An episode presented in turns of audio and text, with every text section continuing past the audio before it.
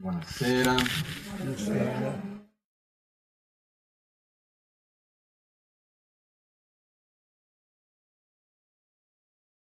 Innanzitutto volevo dire che con molta gioia che sono qui oggi. Quando è stata l'ultima volta effettivamente? Un mesetto fa? Un mesetto più o meno, no? Io non lo so, sono successe tante di quelle cose nel frattempo che veramente io già ho una memoria per il tempo un po' scarsa. Però volevo innanzitutto scusarmi per settimana scorsa che non sono venuto, anche se c'avevo l'impegno, però era arrivato, era semplicemente non possibile. Era, non, non, non, non, riuscivo, era andato un pochettino oltre le mie possibilità. Stavamo facendo, come è stato già detto, tanti di voi lo sapete già, ad Albagnano stiamo, abbiamo concluso una, prim- una, prima parte importante della realizzazione del Tempio su, del nuovo Gompa, no? la nuova sala di meditazione, eccetera. E avendo preso l'incarico, la responsabilità dei lavori e dovendo essere tutto pronto per il 7, diciamo che ho passato le ultime tre settimane dalle 8 del mattino alle 2 di notte tutti i giorni lì dentro, no? Tra una cosa e l'altra. È venuto molto molto bello, per questo sono tutti molto benvenuti a venire. Però volevo condividere con voi un paio di esperienze, un paio di riflessioni più che altro.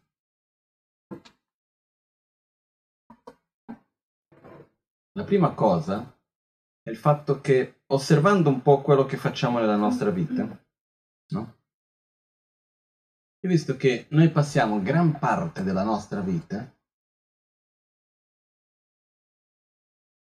potremmo dire a evitare le sofferenze e cercare di ottenere piaceri. Perché si cerca di evitare le malattie, si cerca di evitare le male le sofferenze, di evitare ciò che io non voglio che avvenga e di fare in modo che ciò che io voglio che avvenga succeda. Perciò passiamo una gran parte della vita intorno a queste due cose, ossia quali sono le cose che mi fanno soffrire, dove io sto male, li devo eliminare. Come faccio per eliminare la sofferenza? La sofferenza del corpo e la sofferenza della mente e poi dopo un'altra parte del nostro tempo, della nostra energia, principalmente a come fare per ottenere dei piaceri. Però se noi osserviamo da un certo punto di vista, quello che accade è che cos'è sia una sia l'altra cosa, sono cose che cominciano e finiscono in se stesse. Risolvere i problemi non è importante ma è necessario, perché se no non si chiamerebbero problemi. Qualcosa che non si può risolvere non è un problema, è un dato di fatto, punto e basta qualcosa si torna un problema dal momento che possa esistere una soluzione. Caso contrario non è un problema. Il fatto che a una certa ora del giorno il sole si tramonti è un problema? No. Sarebbe bello se fosse sempre, sempre luce? Secondo me no, però magari a qualcuno farebbe piacere. Però non è un problema, che tanto non c'è soluzione. Quindi quello che succede è che, che ne so, il fatto che io non possa rimanere incinto è un problema. Tanto non c'è soluzione, anche se volessi. Quello che succede è che le cose per le quali non c'è soluzione non è un problema. È un dato di fatto, punto e basta, finito lì. È inutile stare a discutere, a pensare, a rivedere, eccetera, eccetera. Qualunque cosa che sia un problema diventa problema dal momento nel quale abbia una sua soluzione. Spesso la soluzione non è quella che noi vogliamo spesso la soluzione non è esattamente come noi ci aspettiamo, ma qualunque cosa è un problema dal momento nel quale esiste una forma perché quella situazione si trasformi, perché cambi, perché si trasformi in qualcos'altro. E perciò è una soluzione. Ok?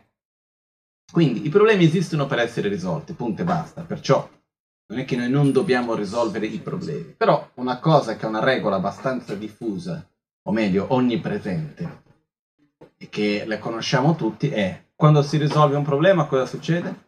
Comincia un altro. Finito uno, comincia un altro. Questa è una cosa che secondo me se tutti andiamo ad osservare nella nostra vita è così. Eh? Perciò io ho una mia teoria che in parte funziona. Che è questa. Quando noi abbiamo certe volte nella vita che le cose vanno abbastanza bene e qualche problema di sicuro c'è, meglio mantenere quello non risolverlo certe volte. E quello che succede è che quando c'è un problemino che ormai lo sai come risolvere, lo sai gestire, e lì lo tieni lì senza risolvere perché così almeno eviti che altre cose nuove avvengano.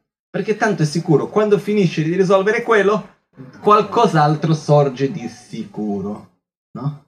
Questo è un'altra cosa che è nel secondo punto che volevo dire oggi, però si aggancia a questo momento adesso. È la stessa cosa col desiderio, no? Voglio qualcosa, che ne so, voglio il bicchiere. Quando riesco a ottenere il bicchiere, dopo non mi basta più, voglio la bottiglia. C'è sempre il, il risultato dell'ottenere l'oggetto di desiderio è l'insoddisfazione. Questa è una cosa che è chiarissima. Finiamo di ottenere qualcosa, non ci basta più, vogliamo qualcos'altro. Questa è un'esperienza che sappiamo da quando siamo bambini, non è che è qualcosa di un grande mistero della vita. Perciò che cosa succede? Se io per essere soddisfatto mi serve il bicchiere, Ogni tanto riesco a avere il bicchiere, sono contento, poi non ce l'ho più, sto lì che voglio il bicchiere, è una cosa. Se io voglio il bicchiere riesco ad averlo subito, dopo non mi basta più il bicchiere, ho bisogno della bottiglia, dopo ho bisogno della pentola, dopo ho bisogno che ne so di che cosa, cresce sempre di più. No?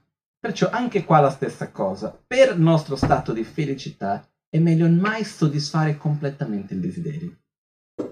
Se noi lasciamo sempre il desiderio un pelino insoddisfatto, siamo più soddisfatti.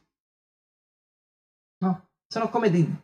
È un po' come può dire, siamo in questo mondo che nel buddismo lo chiama il samsara, questo ciclo di sofferenza, questo mondo un po' folle nel quale noi stessi viviamo. Si può anche imparare a, a come si può dire, a gestirlo in un modo che venga più a nostro favore.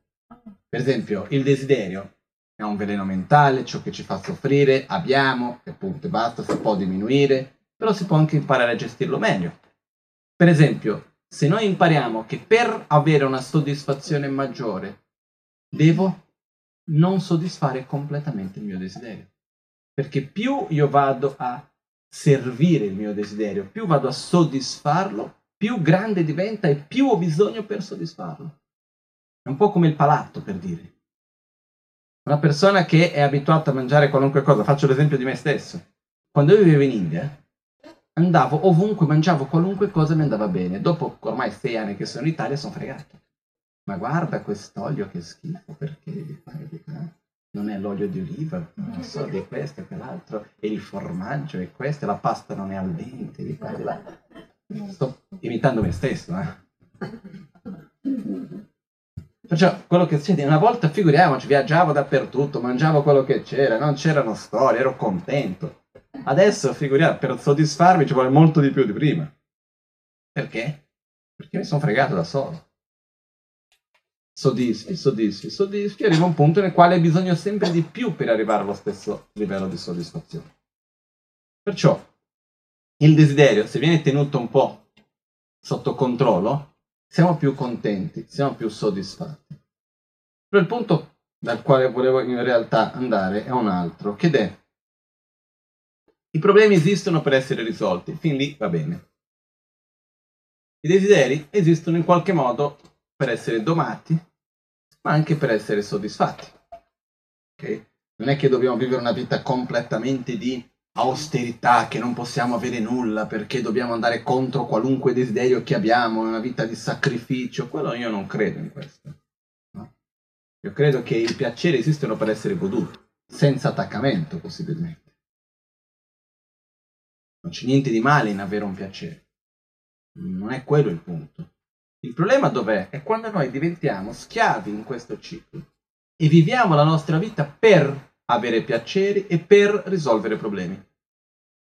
La vita gira intorno a queste due cose. No?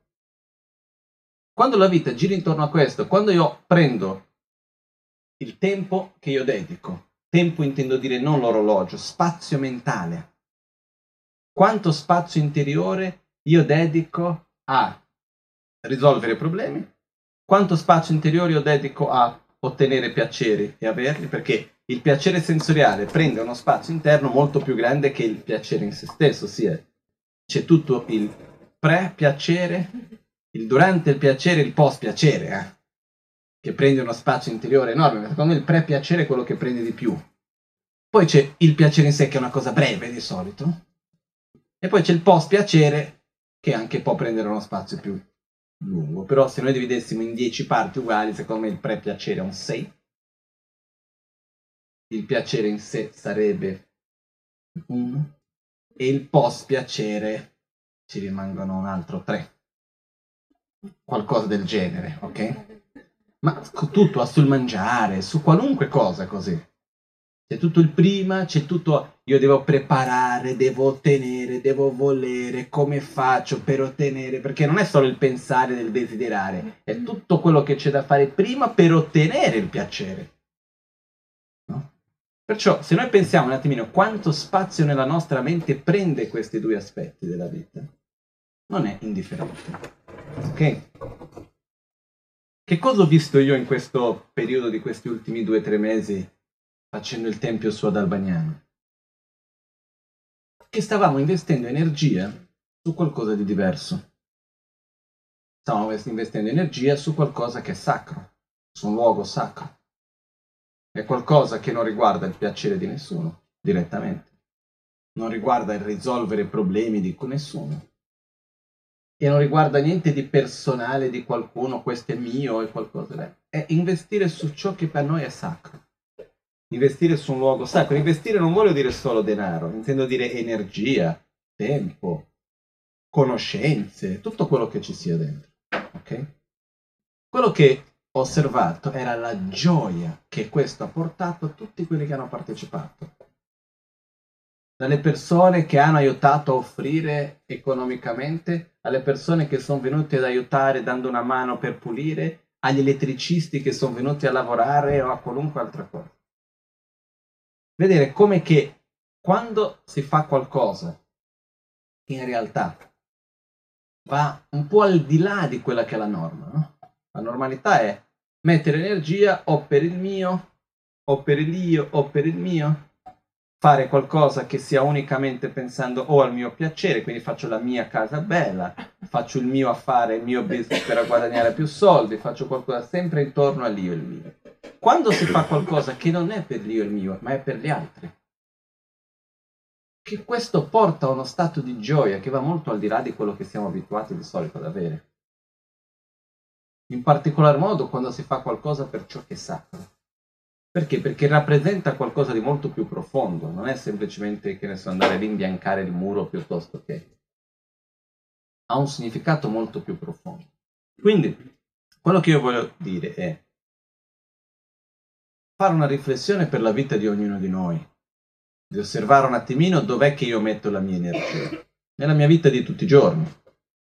Metto la mia energia a risolvere i problemi? Sì, ed è giusto che ci sia l'energia per risolvere i problemi, mica li, de- li devo accumulare lì. Anch'io metto energia per risolvere i problemi. Metto energia per avere situazioni piacevoli, avere piacere sensoriali. Bene. Però finisce qui o c'è qualcosa di più? E dov'è che metto più energia?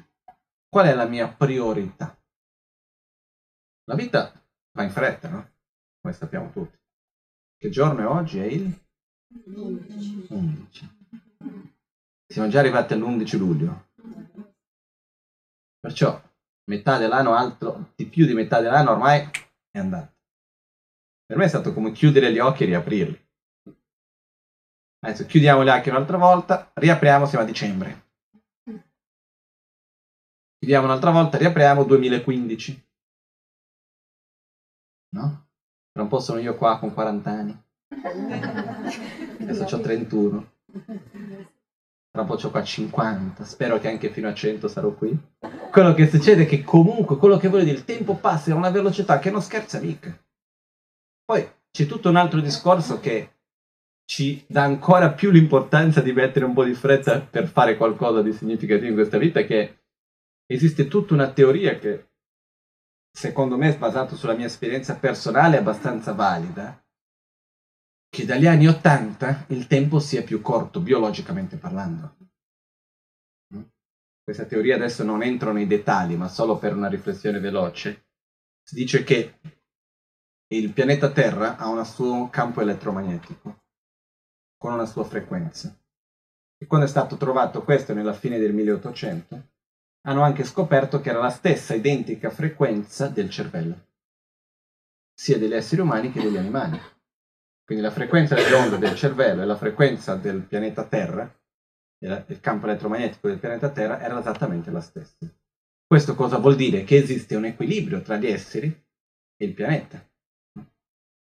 Da quel momento in poi hanno tutti, si chiamava risonanza Schumann, perché era il nome del scienziato che ha riscoperto questa cosa.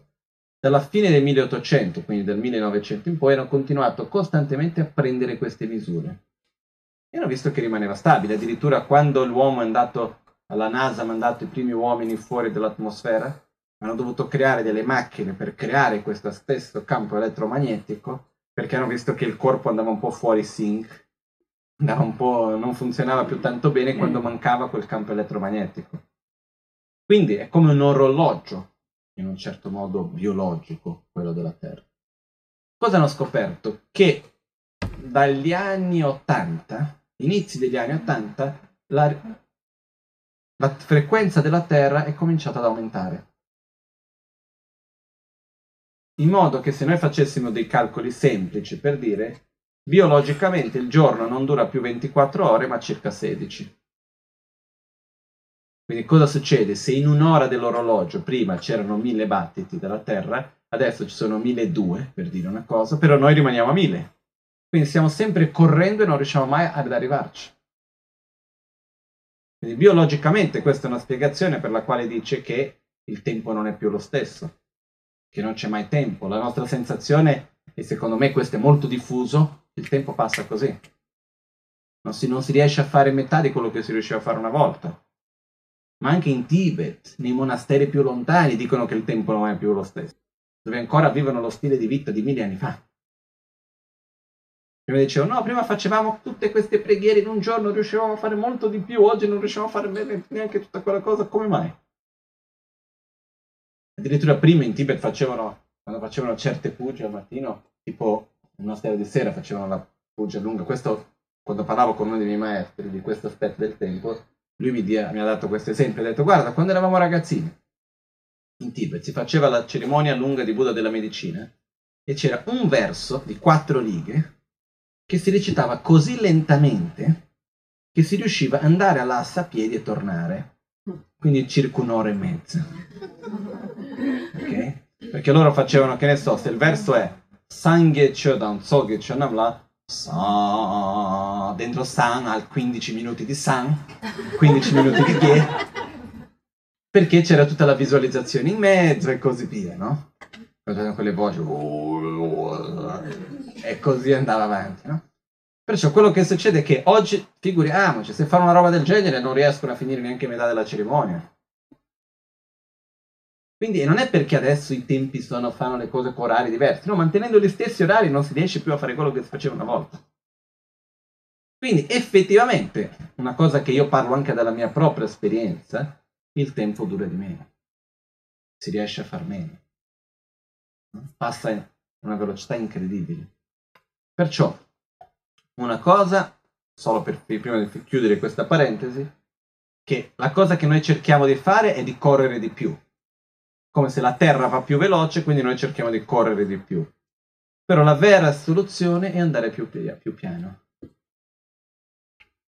Dovremo, questa una volta parlavo con una mia zia che è ingegnere e mi spiegava che quando si parla di frequenze, perché due frequenze possono andare in sincro, se una frequenza è molto più veloce, l'altra deve rallentarsi per riuscire a entrare in sincronia con l'altra. Quindi in verità noi per entrare in sincronia dovremo rallentare, fare le cose con più calma e vedremo benissimo come sono le cose oggi. Per riuscire a concludere di più si deve fare di meno. Più cose si fanno insieme, meno cose si riesce a realizzare. Questa è la mia esperienza, è quello che io vedo intorno a me. Comunque, quello che accade che cos'è? Abbiamo sempre più metodi per fare le cose più velocemente e ci siamo ci manca sempre il tempo per fare quello che vogliamo. Se uno veramente pensa per un attimo è una contraddizione, no? C'è il telefono, l'int- telefono, l'internet, l'email e di qua e di là, tutte le cose più veloci impossibile, invece non c'è mai tempo. Qual era l'obiettivo degli elettrodomestici all'inizio, quando hanno cominciato? Ah, a questo punto vedrai tu, casalinga, avrai tutto il tempo per te stessa, di qua e di là. Che un po' alla fine è diventato un po' come c'è un detto in tibetano che dice agli, agli esteri servono, alle persone servono i beni, ai beni servono i padroni. Più cose c'hai, più c'hai da fare per le cose che hai. No? E comunque stiamo sempre dietro a tutte queste cose, quindi meno cose abbiamo, più possediamo il tempo per noi stessi. Questa è un'altra teoria. Immagina, più grande la casa, più c'è da pulire, da organizzare, più cose possiedo, come faccio, e si è rotto, e l'assicurazione di qua, e paga le tasse, e fai quello, e fai quell'altro. È veramente una cosa che, da un lato, noi alla fine passiamo una gran parte del nostro tempo anche che cosa? A servire, a servizio delle cose che possediamo. Perciò, da un certo punto di vista, meno cose ho che non mi servono veramente, più tempo ho per me stesso, per fare quello che è veramente di significato per me. A me una cosa che mi dà grande gioia è buttare via le cose. Quando c'è da svuotare, quello che non serve più, pulire, regalare. Ovviamente mi piace buttare dal punto di vista di sprecare, non mi piace, però svuotare quello che non serve più, perché anche non volendo la roba si accumula, no? Però il mio punto qui adesso è dobbiamo curare le cose, dobbiamo risolvere i problemi, dobbiamo avere i nostri piaceri, tutto qui fin qua va bene, non, non ci vuole fare adesso la storia, no, non scrivere, non è la verità, non è quello che io credo almeno. Però dobbiamo vedere qual è la priorità che c'è nella mia vita, quanto tempo voglio dedicare per una cosa, quanto tempo voglio dedicare per un'altra. Comincia la giornata, finisce la giornata. Quante volte mi fermo per riflettere sulle cose veramente importanti della vita? Io ho la grande fortuna, veramente io vedo questo e ringrazio tutti i giorni per avere questa grande fortuna di fare, tra virgolette, un mestiere, perché non è un mestiere, è una dedicazione di vita, che sono due cose diverse. E per me il mestiere di solito è quando una persona fa qualcosa come modo per sopravvivere economicamente alla fine anche. No? Nel mio caso no, è la mia dedicazione di vita, è un tutt'uno, non si può dividere una cosa dall'altra, che è qualcosa che ha un grande significato per me. Però se io guardo in generale quanto spesso ci fermiamo per riflettere sulla corretta visione della realtà, qual è il nostro modo corretto di relazionarci con gli altri, riflettere sulle nostre emozioni. Penso io a come dovrei fare per essere più compassionevole. E ci sono tanti altri aspetti che sono essenziali e importantissimi per la nostra vita. Invece rimangono lì per una cosa ogni tanto non ho tempo per riflettere per queste cose perché? Perché c'è, che ne so, le tasse da pagare, la dichiarazione di reddito da fare, c'è questo problema di qua, quell'altro di là, c'è que- mille cose. Adesso non mi metto a fare l'elenco perché tanto ognuno c'ha il proprio e è già abbastanza lungo. Però il mio punto è molto semplice. Facciamo quello che dobbiamo fare, però diamo, apriamo uno spazio dentro di noi per quello che veramente conta. Che cos'è che veramente conta? C'è un detto che dice il sentiero spirituale inizia dove questa vita finisce. Che cosa vuol dire questo? Non è che cominciamo il sentiero spirituale quando si muore, non è quello. Ma vuol dire che il sentiero spirituale comincia lì dove le cose che sono unicamente di questa vita finiscono. Quali sono le cose che sono unicamente di questa vita? Beni materiali? Li possiamo portare alla prossima? C'è un'unica cosa con i beni materiali che si può fare. C'è un modo un po' di trasformarli. Per dire, se io vado lì e scrivo una poesia, scrivo un libro, qualcosa comunque di materiale che lascio. Quel libro che io ho scritto da qui a cent'anni, se qualcuno lo legge e riceve un beneficio, io faccio parte della causa di quel beneficio che la persona riceve? Quindi ho anche parte del risultato. Quindi continuo a generare energia positiva. Se io scrivo qualcosa che fa del male agli altri, da qui a cent'anni continuo a fare del male, continuo a ricevere i risultati di quello anch'io. Perciò se io oggi faccio qualcosa di positivo, qualcosa investo, le mie risorse, quello che sia, in qualcosa che vada a continuare a generare energia positiva, anche un domani che non ci sarò più, io continuerò a ricevere quel beneficio lì. Questa è una cosa. Però al di là di questo, qualunque cosa che noi possediamo materialmente, un giorno, ciao. Il nostro nome. Io sono Lama Michel. Ognuno dice io sono questo, io sono il figlio di, padre di, faccio questo, io sono l'ingegnere, l'architetto, l'avvocato, di qua, di là. Ognuno ha il proprio titolo. Ognuno è chi è. Quando si muore, non è che vado al bardo, no? lo stadio intermedio tra una vita e l'altra, o quando vado a rinascere, nasce il bambino, oh lama Michelle. Non esiste proprio questa storia. Quando moriamo è finita, eh? tutto quello, tutta l'immagine che abbiamo potuto accumulare in questa vita per più bella che sia. E questo corpo? Possiamo portare qualcosa del corpo alla prossima vita?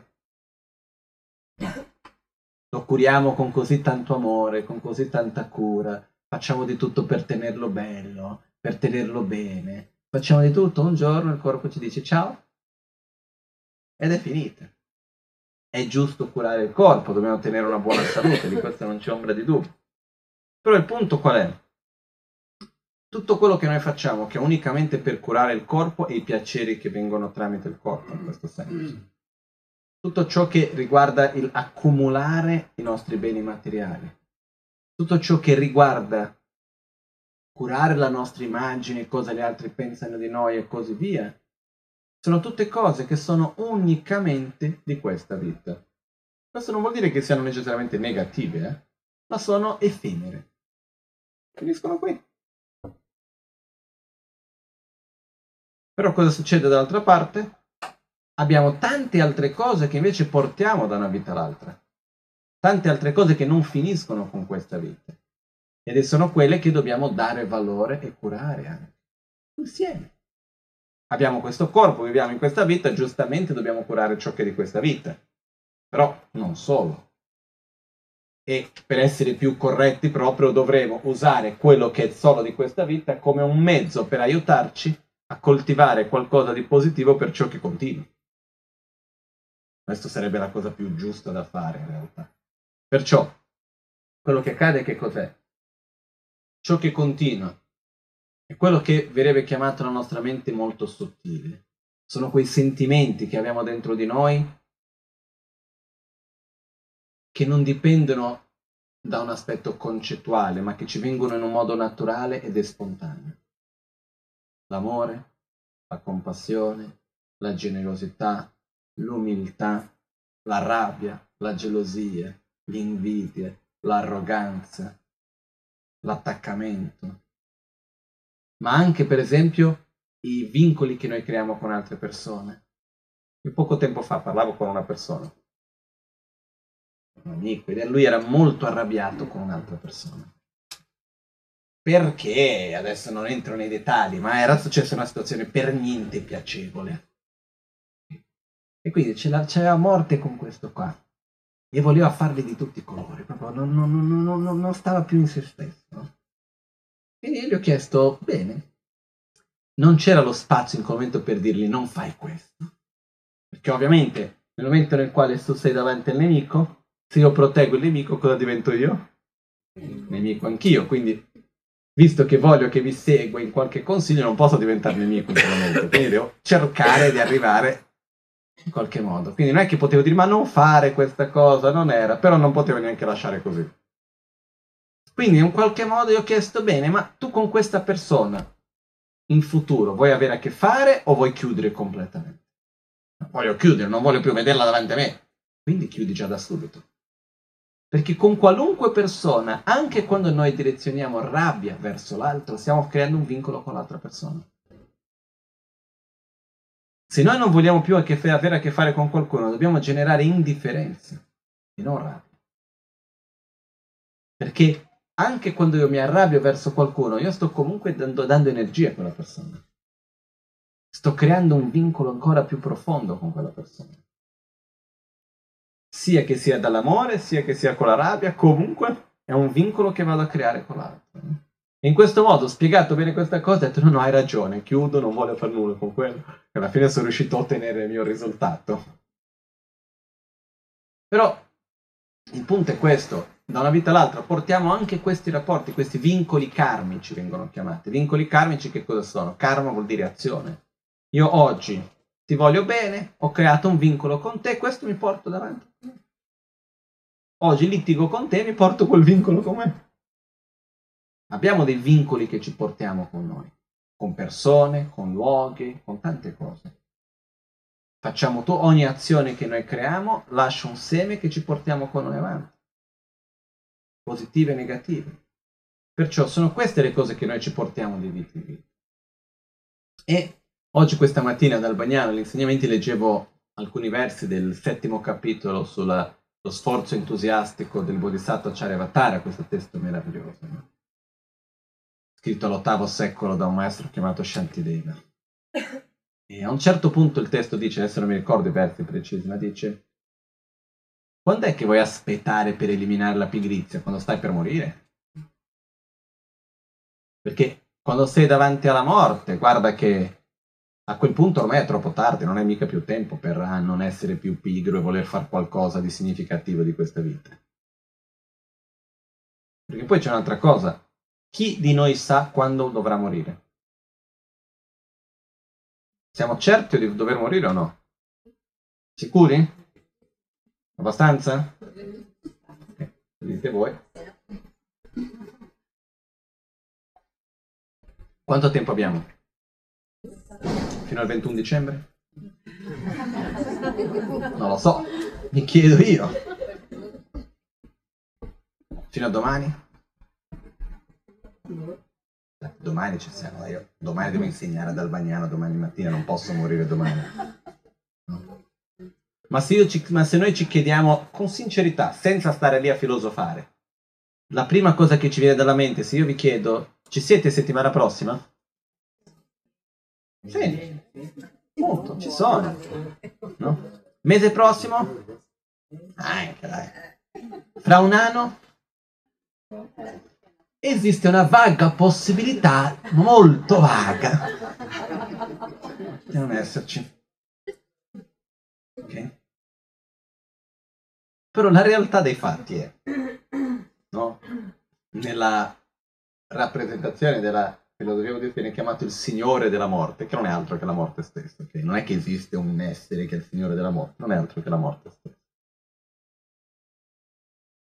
Il signore della morte risparmia coloro che sono in buona salute? No. Coloro che sono giovani? No. Ricchi? Gente di grande potere? Gente buona e brava? Risparmia qualcuno? Perciò abbiamo una ragione per la quale possiamo dire che non dovremo morire domani? Oggi, già lo diciamo domani, non diciamo neanche oggi. No? Che oggi è già ormai è la giornata è andata, è già tolto dalle possibilità. Perciò, quello che succede, che voglio dire che uno, noi veramente viviamo come se fossimo immortali dentro una vita, dentro la nostra propria mortalità. Perché il problema non è il fatto di non sapere quando dovremo morire e non è che dobbiamo vivere nella paranoia. Però Immaginiamo una cosa, no? un esempio che è stato dato da un grande maestro, Geshe Shewancho, che è stato qui al Kumbh a dare insegnamenti nel 94-95, qualcosa del genere. Lui, una volta dando un esempio, lui diceva, immagina se qualcuno ti regala una macchina per stampare denaro. Okay? Ufficiale, legale. Andiamo lì, questo qualcuno viene e ci presta questa, non è che ce la regala, ce la presta. È una macchina che va lì che può stampare denaro, banconote da 500, dai così si fa un po' più in fretta. Però ci vengono, ci prestano questa macchina per stampare denaro. Che cosa succede? La mettiamo in cantina? No. Us- ci sono alcune cose. Mentre l'abbiamo la possiamo usare quanto vogliamo. Però siamo sicuri di dover restituirla al momento che ci viene chiesto e non facciamo la minima idea quando sarà. Qualcuno viene e ci dice guarda, eccoti qua la macchina, usala quanto vuoi, il giorno che ti chiedo me la devi ridare indietro. Quando sarà? Boh, non lo so. Che, che ne facciamo della macchina? La teniamo lì per... No, sai c'è da vedere il grande fratello. Devo andare a cena con un nuovo amico. Che ne so, c'è da fare una cosa, l'altra, andare a fare le unghie. Che ne so io. Facciamo questo o stiamo lì a stampare denaro giorno e notte a mangiarci il panino davanti alla macchina? No? Questa vita è in prestito. Il giorno che il Signore della morte viene e dice indietro, è finita. E noi cosa facciamo? Prendiamo questa opportunità così bella che abbiamo. L'opportunità di che cosa? Di creare le giuste cause per avere una continuità ancora migliore. Perché, sai, non lo so da dove viene questo, però quello che sto per dire non è molto carino da sentire, però mi sembra certe volte che non so da dove viene questa mentalità, non so da che cosa nasce, però mi sembra che sia molto diffusa nei giorni d'oggi una visione molto naive di tutto. No, tanto andrà sempre tutto bene. No? Anche questa visione dopo la morte va tutto bene. Sinceramente non credo che sia proprio così, non voglio mettere paura a nessuno, però sai, esiste una cosa chiamata legge di causa ed effetto, faccio le cause ho il risultato. Punto e basta. Se io faccio le cause giuste, avrò i risultati giusti e sto bene. Faccio un esempio, so che non è tanto bello neanche da sentire, però è un dato di fatto secondo me, importante da prendere in considerazione quando si parlano per esempio degli inferni.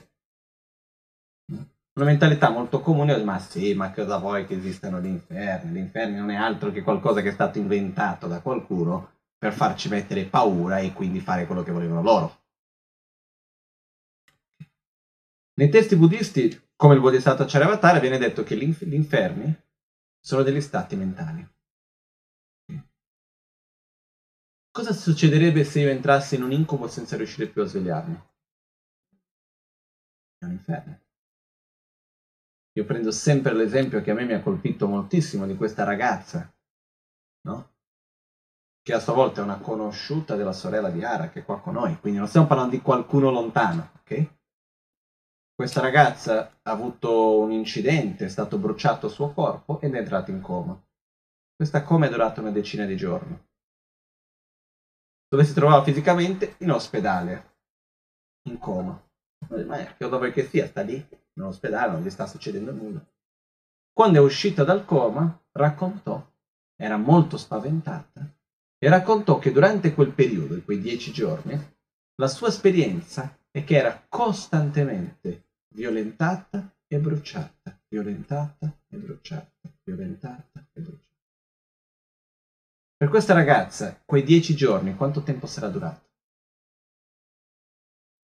Anni. Lei ha vissuto il dolore di essere violentata e bruciata o no? Questo è l'inferno. Non è che c'è bisogno, che ne so, di andare a cercare da qualche altra parte. Eh? È passato per, l'inf- per l'inferno questa ragazza. Veramente. Quindi quello che voglio dire è che se noi entriamo in certi giri della mente, noi vediamo quanto ci vuole che la mente ricada in un ciclo di sofferenza, senza che intorno a noi ci sia nessuna ragione veramente per soffrire. Poco. Basta vedere intorno. Già basta vedere quello che facciamo già da adesso. Eh? Prendiamo la nostra sofferenza in generale. Ok? Due categorie, sofferenza mentale e sofferenza fisica. Quanta sofferenza è fisica e quanta è mentale? Fisica fa caldo, fa freddo, c'è un po' di mal di testa, ho fame, mi è venuto un brufolo, poi ogni tanto non si ammala. In generale è molto minima questa sofferenza fisica. La sofferenza mentale? E poi quante cose che noi soffriamo che in realtà non ci sarebbe la minima necessità per soffrire. Quindi immaginiamo questo moltiplicato, entrato in uno stato nel quale non sappiamo più capaci di gestirlo. Si chiamano l'inferno. Perciò quello che i testi sacri dicono è che è possibile nel momento della morte, se una persona non ha vissuto in un modo corretto dal punto di vista di interiore, corretto non intendo dire la condotta morale perfetta, non è in quel senso lì, ma se io vivo sempre nella rabbia, nell'invidia, con odio, avarizia, arroganza, eccetera, eccetera, è molto probabile che io rientrerò in quel tunnel lì al momento della morte. E posso intrappolarmi in quei pensieri e stare dopo in stati di sofferenza che non vogliamo neanche pensare adesso. Perciò il mio punto qual è? La morte è qualcosa di eminente. Questo non c'è ombra di dubbi. Quanto avverrà non sappiamo. Abbiamo in questo momento l'opportunità di fare qualcosa già da subito per poter assicurarci una buona continuità. E qua io non voglio dire il buddismo e la salvezza, non sto dicendo quello. Sto dicendo usare questa vita per che cosa? Per coltivare l'amore, la compassione, la generosità, l'umiltà, diminuire la rabbia, la gelosia, l'invidia, l'arroganza, accumulare più azioni virtuose che generano energia positiva, diminuire le nostre azioni che fanno, facciano del male agli altri, a noi stessi. Sono queste le cose. E queste sono le cose che noi portiamo da una vita all'altra, sono cose che sono significative, che ci assicurano una continuità positiva. Perciò, quello che succede è, questa vita è troppo preziosa per perderla, perderla tra scemenze. Quello che io credo. Che cosa, quali sono le scemenze? Ciò che non si può portare da una vita all'altra in qualche modo entra nella categoria scemenze. Ok? Uh, quindi cose effemere, cose che cominciano qui, finiscono qui. Ripeto, abbiamo un corpo, dobbiamo curarlo, dobbiamo vivere in questo mondo, dobbiamo gestire le cose materiali, quello va bene, non, non è quello il problema. No, per fare un esempio qualunque, mi tocca anche a me gestire tutte queste cose, domani sono dai carabinieri per una storia. Per dire, le cose si devono fare, non è questo il fatto che non si devono curare, eccetera, eccetera. Però quello che succede è che comunque non deve essere l'obiettivo. Non dobbiamo vivere intorno a questo, vivere solo per questo. Il sacro che cos'è per me? Io parlo di quello che credo io. Eh? Il sacro è ciò che ci porta a questa trasformazione interiore, che, che noi possiamo portare di giorno in giorno, di anno in anno, di vita in vita. Questo. Per me la cosa più importante è sapere io ho fatto delle azioni, ho fatto delle trasformazioni dentro di me che ovunque io sarò potrò portarli con me. Non importa. Noi certe volte sviluppiamo degli attaccamenti per delle sicurezze che sono completamente instabili. Costruiamo dei palazzi sulla, sedia, sulla sabbia mobile e poi dopo soffriamo quando crollano. Un po' sempre nel Bodhisattva Charvatara c'è un verso che è bellissimo che dice qual era? Arrabbiarsi perché cos'è che diceva? Qualcosa, arrabbiarsi per quando qualcuno parla male di noi o qualcosa del genere è come il bambino che si arrabbia quando il castello di sabbia crolla. Ho costruito un, un castello di sabbia, prima o poi cosa succede? Crolla. È normale, no? La stessa cosa, noi costruiamo tutte delle nostre certezze, delle nostre cose sulla sabbia, non solo sulla sabbia, sulla sabbia mobile. Costruiamo la nostra identità, le nostre certezze. Su che cosa? Sugli altri. Quindi veramente mobile. Domanda, ah, verso noi stessi. Noi siamo esseri permanenti, stabili, che rimaniamo sempre uguali o ogni tanto viene qualcosa che ci cambia? Cambiamo, no? Può succedere che cambiamo idea? Può succedere che una cosa oggi mi piace, domani non mi piace più? Io, per esempio, sono una persona che di carattere sono difficili di cambiare, eh? Sono un po' come, sai, una, una vecchia macchina diesel che va per prendere di più, una volta che ha preso per cambiare ti vuole un po' di più. Però ogni tanto cambia direzioni anche quella, però una volta che cambia, ricambiare ancora è difficile, no? Questa è la natura flemma, io sono di natura flemma, quindi è un po' così, però quello che succede che cos'è? Noi cambiamo. Se io cambio, perché non posso aspettarmi che l'altro non cambi? Perché mi devo arrabbiare quando l'altro ha cambiato idea? Normale. Poi, se c'è una cosa folle, secondo me, è basare la mia identità e proiettare e basare la mia felicità e stabilità e soddisfazione su un'altra persona. Su che cosa l'altro fa o che cosa l'altro pensa. È una fregatura alla partenza. E con questo io non voglio dire che non possiamo avere rapporti. Eh? I rapporti con le altre persone sono molto importanti. Però un rapporto sano è dove ognuno sa stare in piedi con le proprie gambe emotivamente. E non dove io mi appoggio su di te che perché io sia felice tu devi essere così o cos'ha, eccetera, eccetera. Lì partiamo male già dalla partenza. Però noi cosa facciamo spesso? Costruiamo la nostra vita sulla sabbia mobile. La mia stabilità dipende chi sono io, parlo proprio della nostra identità dipende dalla nostra situazione materiale, dalla nostra situazione familiare, dalla nostra situazione lavorativa, dalla nostra situazione sociale, dal nostro aspetto fisico, da tante cose. Tutte cose mobili. E cose che sono completamente volubili. Cose che oggi sono in un modo, domani sono in un altro. Perché che una persona può soffrire tanto quando cominciano a venire i capelli? Io mi sono già chiesto tante volte questo per tante... Perché? Perché basiamo la nostra identità sul corpo. È quello che io sono. Io non sono più quello che magari non sono più attraente come vorrei essere. Non sono più quello qualcosa che gli altri possono voler. Che ne sono tanti di menate. Però, domanda. Esiste una possibilità che il corpo non si deteriori nel tempo? Una volta la magari diceva il corpo è il nostro amico più infedele possibile, perché più lo aiutiamo. All'inizio si dimostra molto amichevole e fedele, no? Dopo un certo punto più dai e intorno, in cambio, cosa succede? C'è una parte di qua che non funziona, poi c'è un'altra di là, poi con una cosa, poi cominci. Sì, Perciò io non posso basare la mia identità e la mia vita e tutto ciò sulla mia apparenza del corpo. Non posso basare la mia vita e la mia identità e la mia stabilità sulle persone che mi stanno intorno.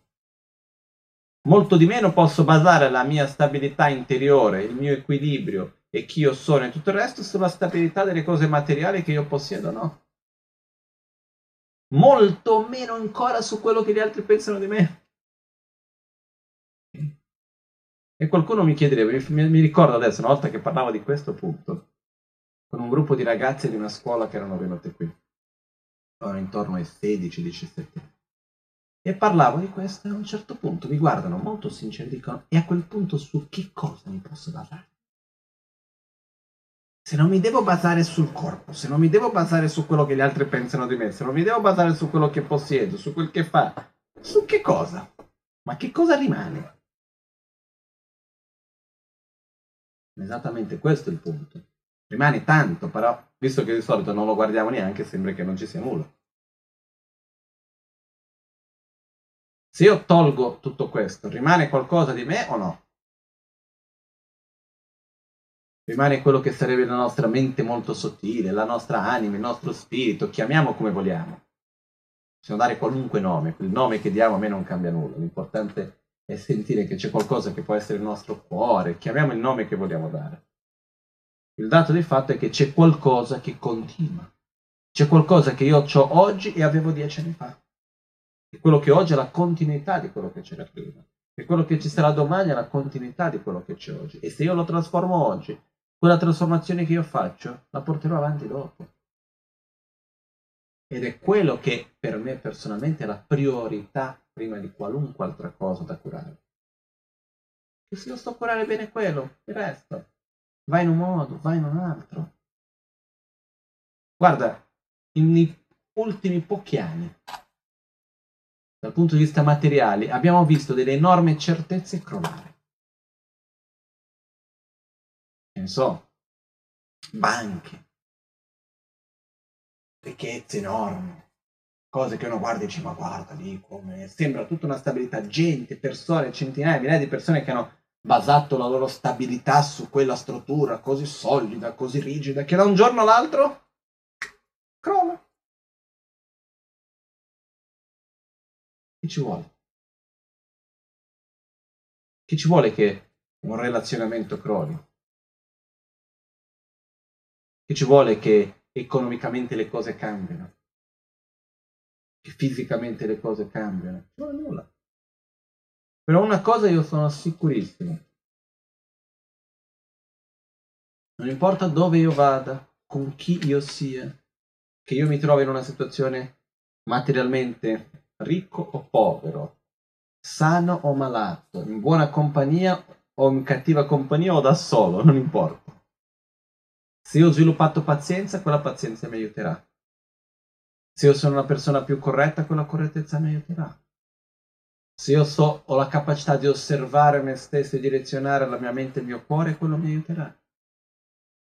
Se io so mantenere il mio equilibrio indipendentemente dalla situazione che ho intorno, quello mi aiuterà. Questo è importantissimo. Quindi, il mio punto è molto semplice, è non abbiamo altra scelta, secondo me, a non sia mettere energia nel nostro sviluppo spirituale. E ricordo che spirituale è diverso di religioso. La religione è il metodo che noi andiamo a usare per il nostro sviluppo spirituale, che è sviluppare le nostre qualità interne e sviluppare la nostra persona indipendentemente da tutto questo. Il sacro che cosa serve ad aiutare a questo? Perché poi viviamo in un mondo materiale, eh? per quanto che vogliamo essere spirituali, tocchiamo con i piedi per terra, mangiamo, no, anche quelle persone che dicono che vivono di luce, un corpo ce l'hanno comunque. Il mondo materiale devono toccare, per quanto che uno cerchi di non fare. Io ho conosciuto un paio di persone che dicono che vivono di luce. Ognuno mangia quel che vuole, però quello che succede è alla fine comunque, indipendentemente di chi sia, anche se uno dice no, io voglio essere più spirituale, non tocco più la materia, non mangio più. Devi viaggiare, l'aereo devi prendere. Ti costa pure. Quindi anche quello che vive di luce deve lavorare. Non è che tra una cosa e l'altra comunque, no? Piuttosto ci facciamo una spaghettata, voglio dire. Visto che comunque dobbiamo essere in contatto con questo mondo materiale, al di là degli scherzi. Se io riuscissi sarei contentissimo di fare una roba del genere. Secondo me una delle più grandi perdite di tempo è mangiare. Questa è la mia visione personale. Però al di là di quello. Quello che succede che cos'è? Viviamo in questo mondo materiale, siamo qui, dobbiamo relazionarci bene. Questo è un dato di fatto. Però si può anche usare questo mondo materiale in modo che ci aiuti per il nostro percorso spirituale. Questo è sicuro perché esiste il rapporto tra i due. Eh? Per esempio, se io vengo e prendo un oggetto, questo oggetto qua è un oggetto materiale, però che cosa succede? Ha un certo significato. Rappresenta il metodo, rappresenta la compassione, rappresenta l'amore. Quest'altro oggetto rappresenta la saggezza. L'unione dei due insieme rappresenta l'equilibrio tra l'energia maschile e femminile, tra metodo e saggezza, rappresenta il percorso verso l'illuminazione. E potrei andare avanti. Perciò è un oggetto sacro per me. Perché è un oggetto sacro? Perché mi riporta a ciò che è sacro, che è il mio proprio percorso interiore. Per quello è un oggetto sacro. Non è un oggetto sacro perché è stato dato un nome o perché è stato messo qui da qualcuno o qualcosa del genere. È un oggetto sacro dal momento che quell'oggetto ci riporti a ciò che è sacro, che è il nostro proprio percorso interiore. Perciò questo per me è un oggetto sacro tutto ciò che lo rappresenta e che mi aiuta a seguire questo percorso. Per questo che io credo, se noi guardiamo nei tempi d'oggi, quanto spesso si investe, e per investire intendo dire energia, risorse, che alla fine dei conti, se noi guardiamo nei tempi giorni, il più grande dei tabù sono i soldi. per quanto si dica che siamo una società aperta, di qua, di là, eccetera, il tabù dei tabù secondo me sono i soldi, è quella cosa che quando si va a parlare si fa fatica, una cosa, è quella cosa che comunque crea più disagi che qualunque altra cosa. Perciò, quello che succede che cos'è? Per me soldi non sono altro che energia.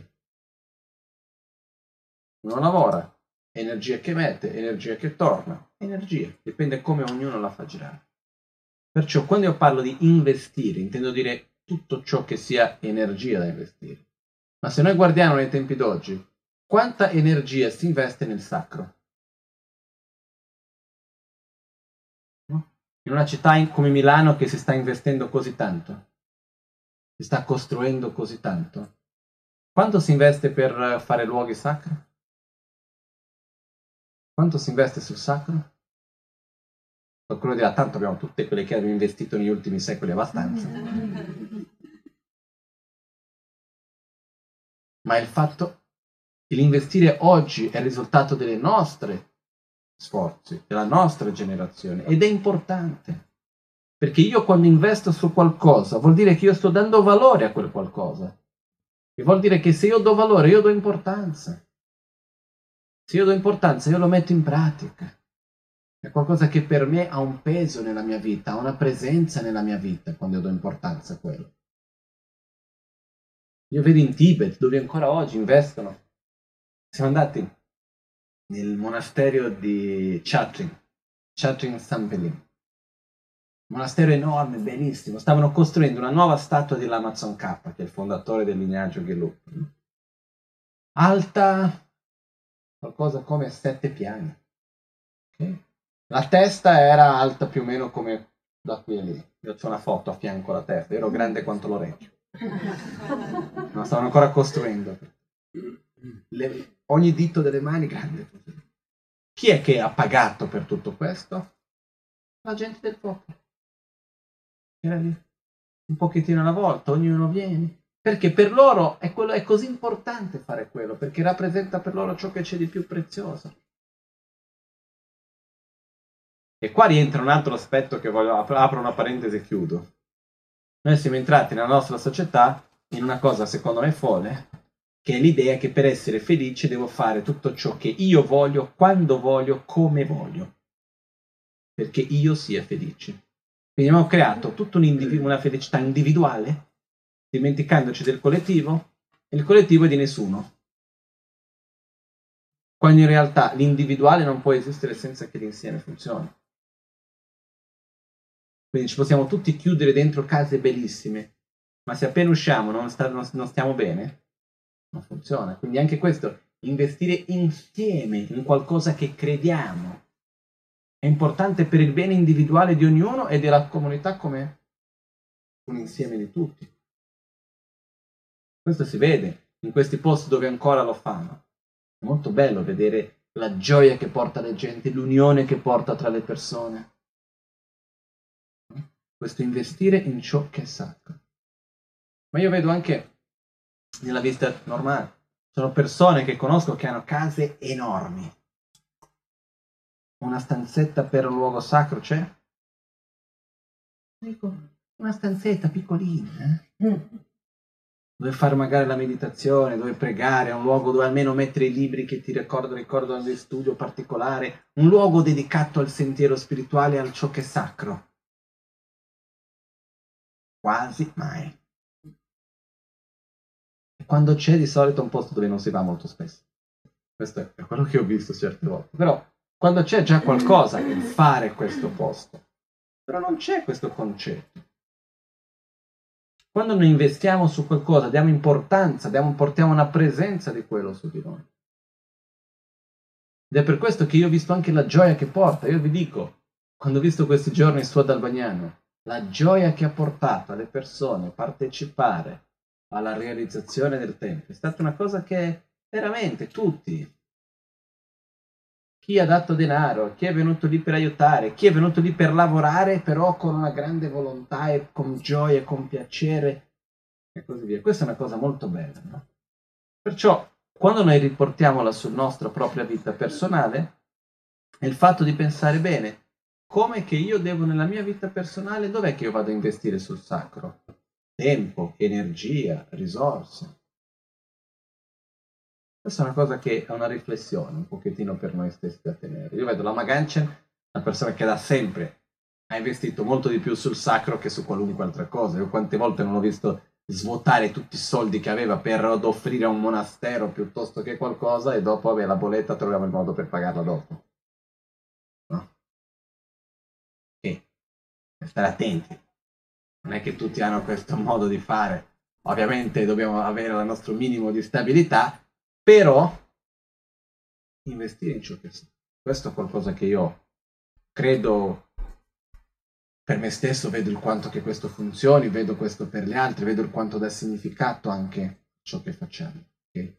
Quindi è una cosa che dobbiamo vederlo ognuno, io non voglio qua imporre, imporre non ho fatto di imporre nulla a nessuno, ma è il fatto di veramente capire quanto che questo manca in generale per noi.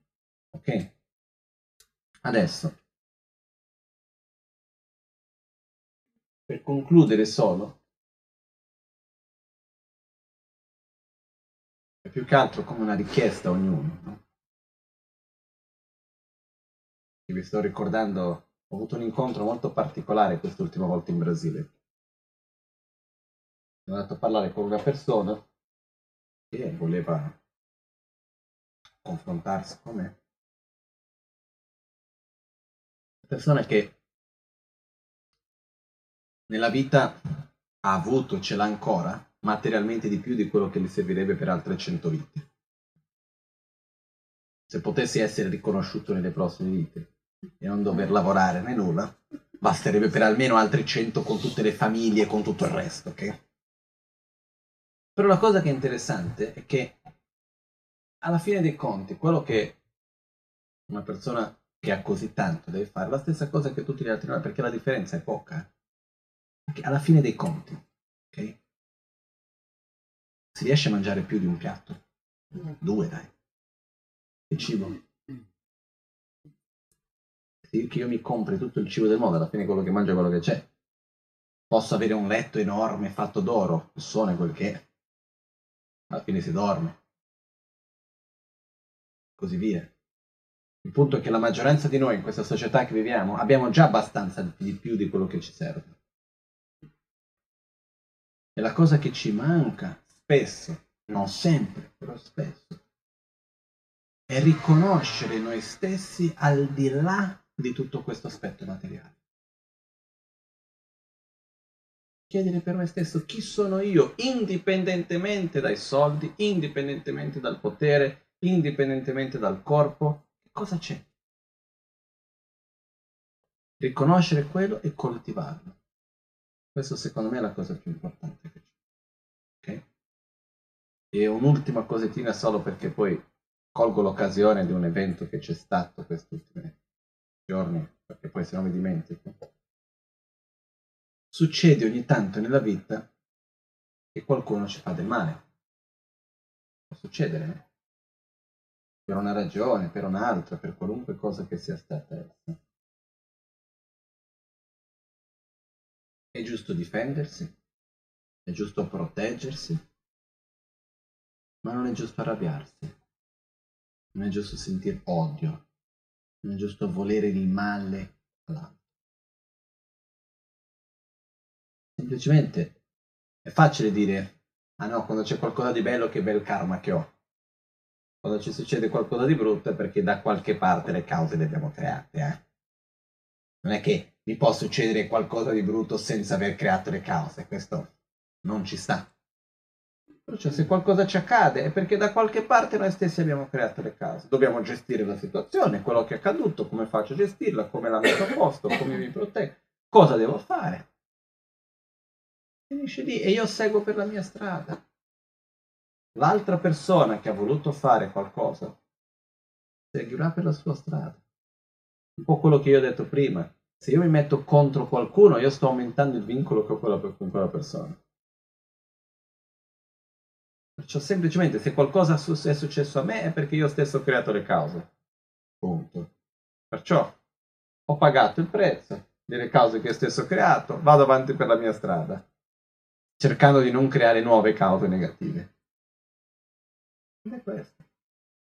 Perché la nostra tendenza spesso è che quando succede qualcosa di male a noi, in particolar modo se riconosciamo che qualcuno l'ha fatto, è di voler rifare del male all'altro, o almeno rispondere, devi pagare. Non preoccuparci che in qualche modo ognuno paga. Stiamo pagando noi adesso, tocca prima o poi l'altro. No, non è quello il fatto. Ognuno è responsabile. E se casomai non dovessi mai pagare per quello che ha fatto, è perché è riuscito a non farsi pagare. Meglio ancora per lui. Ossia, si riesce a purificare quell'azione che ha fatto in qualche modo, meglio per te stesso. Però è questo in generale, perché quando ci succede qualcosa di brutto, di negativo, di qualunque genere, se noi stiamo dietro è come se ci prendiamo questa cosa addosso e ce la portiamo addosso con noi nel tempo. Se noi andiamo avanti per la nostra strada e diciamo ok, ho fatto le mie cause, ho vissuto i miei risultati, ognuno segue le proprie e vado avanti, mi tolgo questo peso da addosso e vado avanti con le cose che devo fare. Ok? Questa è una cosa in generale per tutti, era solo una riflessione velocemente. Bene.